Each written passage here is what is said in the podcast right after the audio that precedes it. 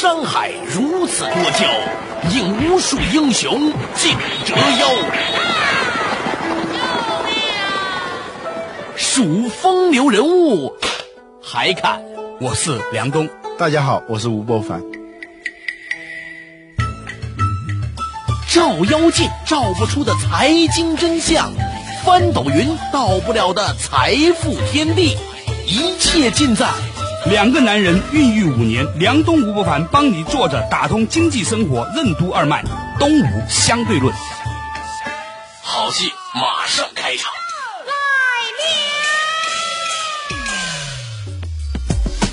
作者打通经济生活任督二脉，大家好，欢迎收听今天的东吴相对论，我是梁东，对面的依然是二十一世纪商业评论主编吴伯凡，伯凡你好，大家好。哎，最近呢，呃，关于股市的这个热浪呢，大家都很热情哈，全球啊股市在反弹，港股和 A 股尤其是这个样子，总的市值呢似乎已经回弹了百分之四十了啊，有的地方，甚至呢有很多人认为呢，下一步的牛市正在到来，但是呢也有很多人表示着担心啊，最近呢啊独立的经济学家啊。谢国忠呢开始有一篇文章叫《第二次衰退》，我觉得值得和大家分享一下。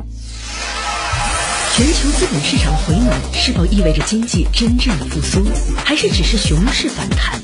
经济学家谢国忠预言的第二次衰退是危言耸听吗？流向股市、房市的救市资金能真正拉动内需吗？什么是破坏性复苏？房价会长期保持增长吗？这种增长又能否真正传递到实体经济？欢迎收听《东吴相对论》，本期话题：警惕第二次衰退。面对这样一个情况的话，唱衰的、唱好的肯定都是有的，对吧？尤其是在现在不确定，我们不知道所谓的冬天到底什么时候结束，嗯啊，这个冬至到底是什么时候？自然界的冬至是有时间的啊，过了那个时间，我们就知道冬天要结束了。对但是现在呢，是一个大家还不知道，也许是一个周期刚刚开始。或者说短暂的那种反弹以后，是不是会陷入到另一轮的更大的那种低迷当中？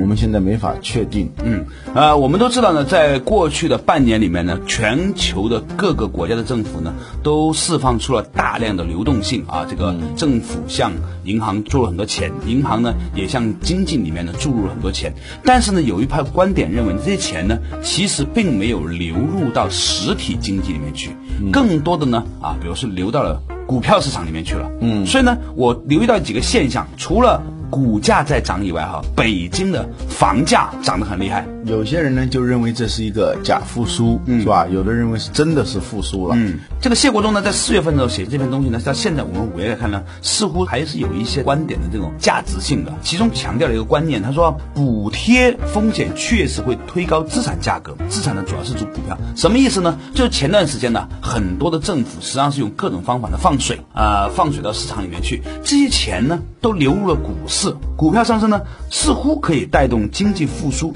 但是这个美梦会不会成真呢？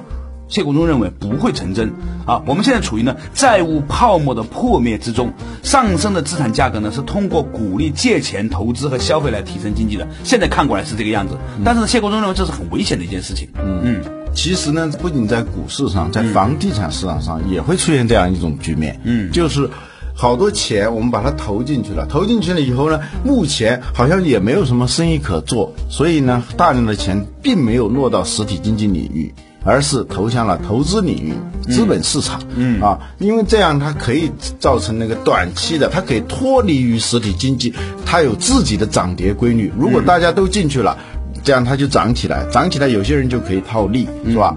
股市是这样，房地产市场也是这样啊。比如说房地产，现在呢，开发商面临着一个资金的紧缺的问题。如果那个信贷政策宽松，给了他一定的资本注入的话，哎，他就不再那么着急了，他就可以坚守在一个房价的一个高位上头。嗯，这样所有的这些开发商他都坚守在这个位置上的，因为他有资本了嘛。过去他是怕资本断裂，他可以降价去出售他的那个那个房子。但是呢，现在如果他有了钱的话，他就可以挺了。这些房地产一挺的话，这个高位后就好像是不能再降了，这样就给消费者发出一个信息，就赶紧买，不买房价还会继续涨。嗯，所以呢，大家都去买，这样呢，这个信息实际上导导致一个自我实现的预言啊，房子要涨价，那大家家都去买，都都去买，它果然它就涨价。就你刚才说的，从两万二涨到两万九，也是这样一种情况。但是呢，这些钱它并没有流入到实体经济里头。房地产好像是个实物，但更多是一种投资的。嗯嗯啊，而且买了房子的人。他就那么一点钱，他买了房子，他就会压缩大量的压缩其他领域的消费。嗯，这而且呢，这个债务再生，债务越高，即使你有钱，你也不敢消费。实际上，对于内需的扩大是没有起到很大的作用的，反而是有副作用。对，博凡，你讲了一个非常重要的观念哈，就是说我们的看过来，所有的经济政策是为了让人们有更多的钱去花钱，或者更愿意花钱，但是现现在这样的一个情境是说，如果房地产价格迅速飙升的话，某种程度上，它可能带来的结果。是，反而大家更没有钱去花钱了。嗯，所有的钱可能都拿去买房子了，甚至还把未来的钱都拿去买房子了。所以我们更不可能花钱去吃饭、去旅游、去做别的事情。那么其他领域你没有办法花钱出去的话，那么这些领域里面所产生的这个就业机会也会减少。某种程度上来说，我们看到最担心的是什么？最担心的是失业率的上升，因为失业率的上升会导致更多的社会的不安定情况。房地产呢，它。出现了某种。石寒冰把它称为叫破坏性复苏啊，恶性复苏啊，好像坚守在一个高位上，然后一下就上来了。嗯，这实际上世界上没有永远涨的东西的。对，是任何事情，包括房子这种所谓土地是稀缺资源，什么它也不会永远涨的。之所以出现次贷危机，就是因为大家相信什么东西都可能降价，但房子永远是涨价的。大家有这样一个信念。嗯啊，实际上呢，由于大家都相信。房子永远涨价，那么就所有的人都去买房子，这样它在短时期内造成了这个房地产这个泡沫一下子就起来了。嗯，有些人呢，在这个泡沫当中的确也是赚到了钱，但是他只要这样涨，总有一天他就再也涨不上去的时候，人们就开始退，一退呢，稀里哗啦往下退的时候，这个次贷危机就这样发生的。我们我当然了，在中国不可能，由于那些金融衍生品不是那么多，不可能发生次贷危机这种情况。但是房地产，你坚守在一个高位，然后呢，咬定把这个人为的把这个东西又造成了所谓的一个复苏，但是你不可能永远涨上去的，总有一天，因为大家手里的钱是有限的。啊，到时候呃发现哦房子真的是涨不上去的时候，呃又开始往下垮了。垮的时候，这银行借给那个房地产商很多钱，然后呢，通过这一次他并没有获得足够的这个利润。他虽然有一些人已经去买了那个房子，他赚了一些钱，但不足以偿还他所有的这些资金的时候，那就变成坏账了。有可能这又导致一个。我们本来想避免的经济的那种衰退啊，那种消费的萎缩。所谓第二次衰退不一定会出现第二次衰退，但是在某个局部领域，尤其像房地产、像股市，有可能造成这种情况。对我们刨除这些专业的讨论哈，你只要想一想，在过去的半年里面，大半年里面，股票的反弹和。房地产的又开始在涨的这样一个情况，有多少人受益？嗯，事实上来说，绝大部分我们认识的人都还没有赶上这一波。嗯，股价已经上去了，房价也上去了。换句话来说，绝大部分人还没有挣到钱的情况之下，已经到这个高位，那怎么办？如果不能继续往上涨的话，嗯。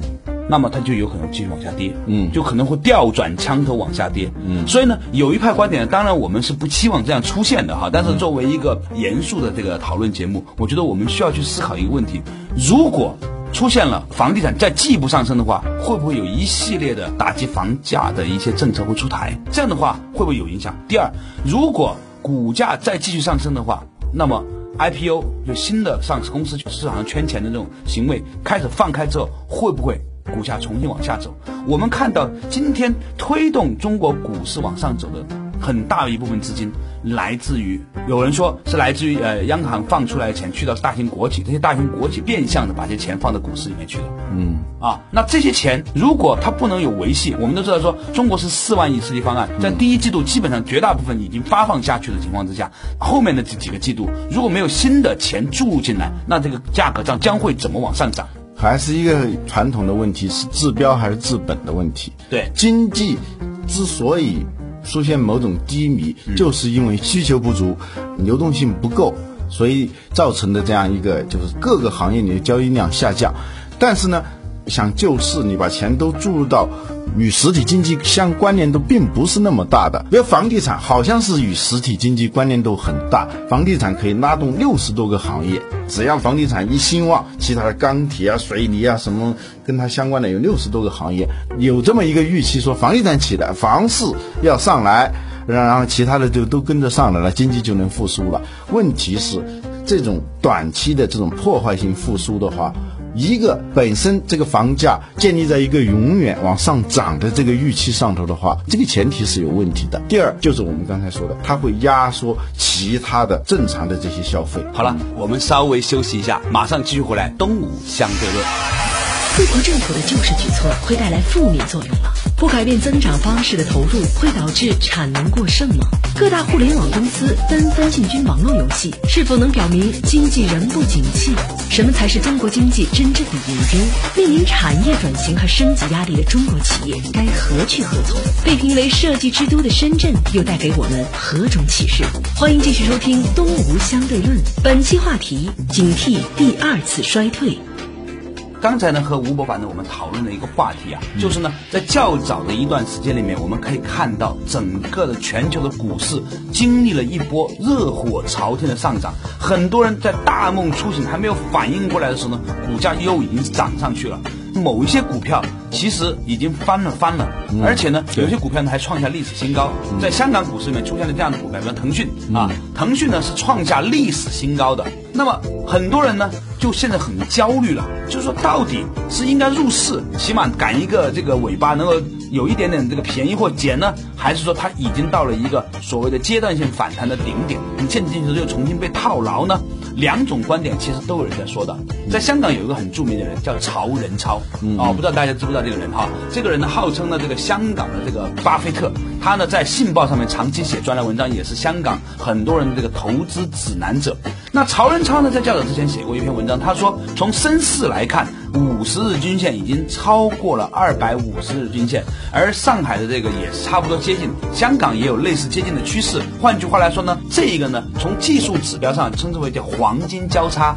如果五十日均线超过二百五十的时候呢，这是一个很重要的一个牛市的指标。所以曹仁超说牛市正在到来，他鼓励大家都多点去买股票啊，甚至认为呢，就如果现在不买呢，就会浪费一个很好的一个阶段。但是呢，独立经济学家谢国忠，包括中国。的另外一些经济评论人，包括石寒冰，他们呢却提出了另外相反的观点啊。这个观点是什么呢？他们认为这一次的反弹是一次熊市里面的反弹，这一次反弹的动力来自于银行所释放出来的流动性，这些钱没有流到本来应该流到的实体经济里面。由于股市里面赚钱比较快嘛，是吧？你要投一个工厂，多少年之后你才能收回这个成本？但是你在这一波股市最低的时候啊，港股一万。一千点啊，A 股大概一千六百点、一千七百点的时候，你进去买，翻了一个倍也是很正常的。所以呢，这些钱呢，在股市里面的时候呢，它赚的回报高很多。所以呢，我们在第一季度看到的情形，其实是因为这种流动性而带来的这种上涨。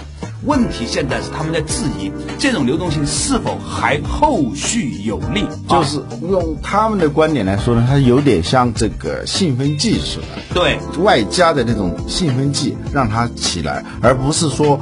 股市真正的上涨来自于实体经济本身的价值。如果你这个没有一个复苏的话，这种复苏它是没有根基的，没有根基的。而且呢，就算是要反弹的话呢，这一波的行情整体上来超过百分之四十呢，已经是一个非常大的一个幅度了。按道理说，就算调整，它也应该有一个调整的阶段。简单的说，这种现在的回暖，不管是在股市上还是在房市上，这种回暖到底是意味着春。天的来临还是冬天里的那种回暖，这是就是一个问题了。对，那么两派观点呢都各执一词啊。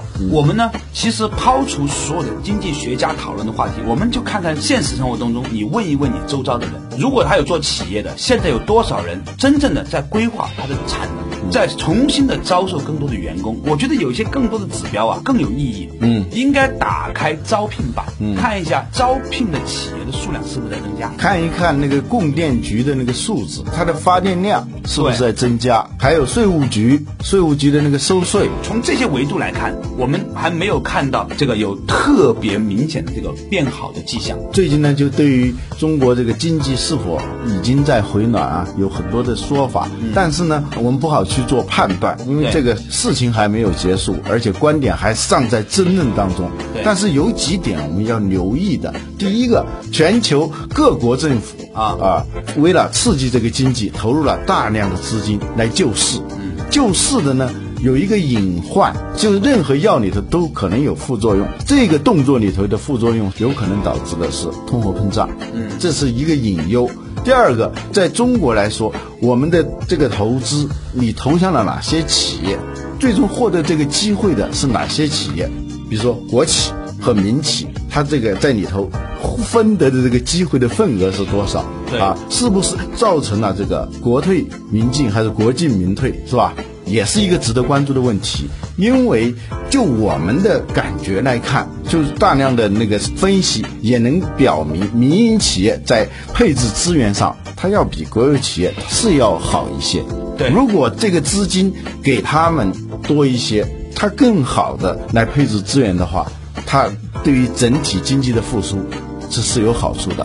这第三点就是产能过剩的问题。你现在把这些钱投进去，原有的那种产品，原有的那那个生产方式的一种重复，那实际上并不能造成经济的复苏。你产量上去了，但是你卖不出去。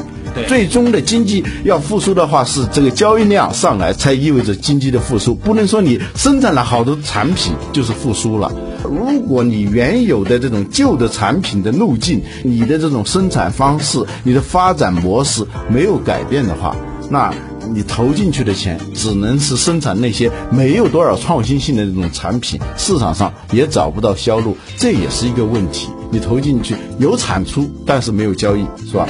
第四点呢，就是我们中国一个特殊的情况，就是我们的产业面临着转型，这跟其他国家不太一样。我们过去经济发展方式，我们是外需导向的，是吧？呃，出口占了百分之四十。我们如何改变这种经济发展模式？不是说现在经济不行了，我们尽可能的再重新回到说怎么去满足外需。企业如果从外需的导向到内需的导向，企业需要什么样的能力？这也是一个很重要的问题，就是产业升级、产业转型、发展模式的转型，这也是一个很重要的。老吴，我觉得还有一个现象很值得大家提醒注意的。嗯，我们都知道说。青少年是祖国的未来。嗯，一个国家的青少年应该花更多的时间去学习，嗯，花更多的时间去创造未来的价值，比如工作啊，等等，对吧？嗯。但是我们最近看到了一些很有趣的现象，就是各大公司、互联网公司，嗯，都在积极的向网游行业进军。嗯，你看到这样的一个现象。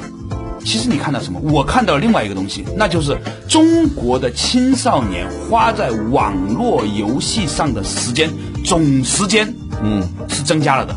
对，这我想起马云说了一句话。马云这句话呢，有点自我表扬的那种意思，但是我觉得还是有一定的提醒作用的。他说，一个都在玩游戏的民族啊，他是没有前途的；都在创业的民族才是有前途的。如果说经济复苏的话，你要看什么？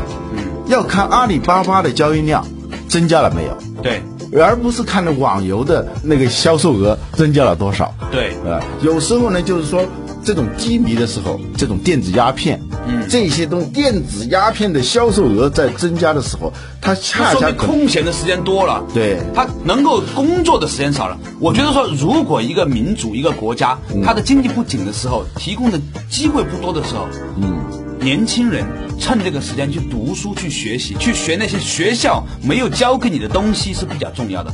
现在的问题是一方面花在网上的时间多了，说明工作机会的总量增长在减少。对第二，现在我们的青少年沉迷于网游的时间多了之后，就算再过个三五年的时间，经济突然起来了，需要大量优质的、合格的劳动力的时候，嗯，我们的优秀员工在哪里？未来的优秀员工在哪里？实际上，中国经济现在面临的困境是什么？不是金融危机，金融危机只是我们以前也讲过，只是加剧了这种状况。对。而我们中国经济本身包含了几个大的问题：结构性的结构性的产业的转型和升级的问题。对，发展模式转型的问题，劳还有素质提升的问题。人才的问题，这些东西是我们中国经济真正的隐忧所在。如果在这个时候我们忘记了，是我们需要转型，啊而不是说在这个时候怎么熬过这个冬天。我们以前说的这个观点是熬冬还是冬播，对这个是很重要的。所以呢，就是说，我觉得我们的整个的舆论的导向啊，嗯其实不仅仅要观看到底经济是要牛市了，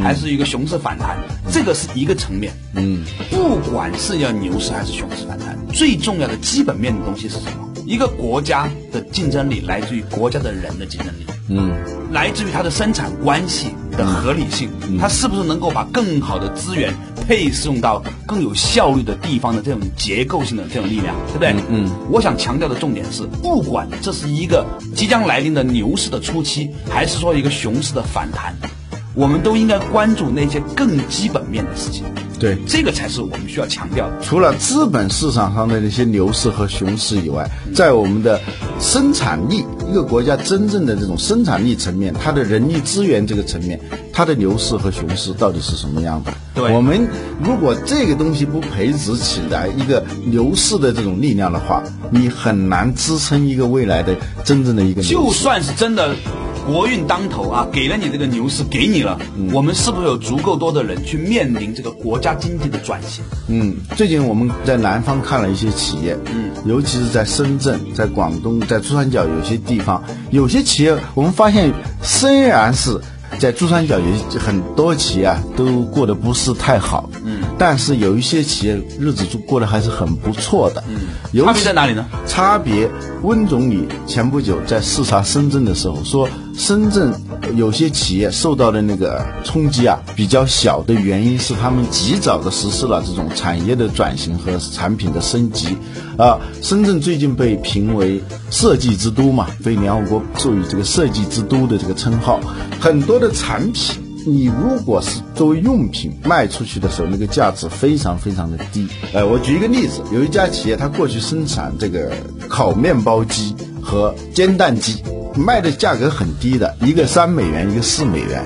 后来呢，他们发现，难道我们一生下来就是做这两种东西的吗？在这个企业就想到说，有没有让消费者更方便一点？能不能让他们更省钱、更省事儿一点？啊，外国人吃早餐的时候啊，他要吃烤面包，呃，然后要吃这个煎蛋。对但是如果这个厨房里头那个插头不够的时候，他得先后先烤完面包，然后再来煎蛋。即使是说有足够多的插孔的时候，他这个也很麻烦，那么多的线，那么多的插头也很麻烦，所以他就把这两个东西啊合在一起，就是。烤面包机和这个煎蛋机合在一起，而设计呢，看上去呢又也非常的美观，这样呢就卖的就非常好。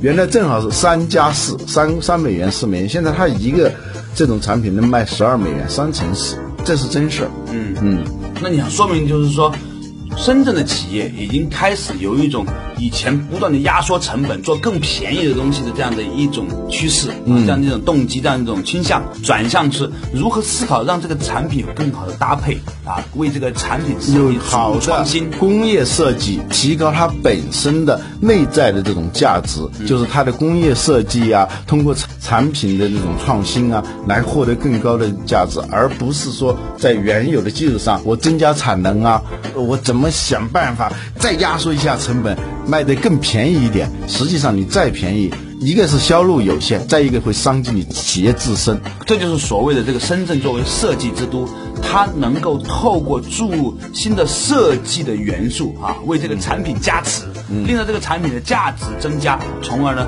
能够创造出新的价值出来。嗯啊，对吧？这是我们关注的。那么这个东西需要什么？这个东西需要有设计能力的人，需要有创新思维的人。再往高处说一点，就我们现在的生产力，这个还是最重要的。牛市和熊市变得并不重要，啊就是起码是。不是最根本的问题。嗯，所以呢，啊，带我们稍微总结一下哈。今天呢，我和博凡呢，我们探讨的话题呢，就是说，有一些人认为牛市即将到来，你看股市在涨，房市在涨；另外一些人呢，认为这只不过是一次熊市的反弹，反弹了百分之四十之后呢，已经到了顶点，很可能呢。下一阶段是一个反弹的熊市，还是熊市？这是一种观点。对，还有一种呢，就把这种反弹理解成为牛市的，要像牛市的开端，就春天的开始。对啊，这几天温度升高了，到底是说是一个暖冬呢，还是一个春天的开始？对，所以呢，在这样的一种不确定的情况之下呢。我有一些投资界的朋友给大家的建议，就是说，当这一个市场已经反弹超过百分之四十的时候，最好不要去追高，否则的话呢，如果跌下来会非常的危险。就算它是一个牛市，其实它也会面临一次深度的调整。嗯，啊，千万不要在熊市里面再亏一次钱，那就很危险了哈。这是我们对这个话题的前部分的一个观点。那后面半段呢，我们认为不管。这个经济是一个牛市的开始，还是一个熊市的反弹？我们关注的不应该仅仅看到股票价格，不应该仅仅看到房地产价格，最重要的是看到这个民族、这个国家核心能力的提升。什么是这个国家民族的核心能力？第一是更有效的生产关系，让到。资源能去到，比如说民营企业那里，能够让民营企业更多的活力，因为他们配置资源的能力比较强。第二，让劳动力的素质得以提升，这涉及到一个教育体制改革，涉及到我们的青少年自身能力自我提升的关系。嗯，还有产业升级和转型的，千万别把这个东西给忘掉了。我们的问题出现。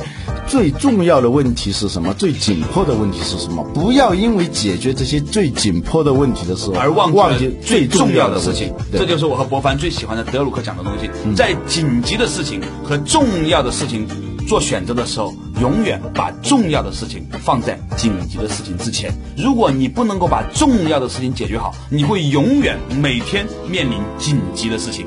好，感谢博凡，谢谢。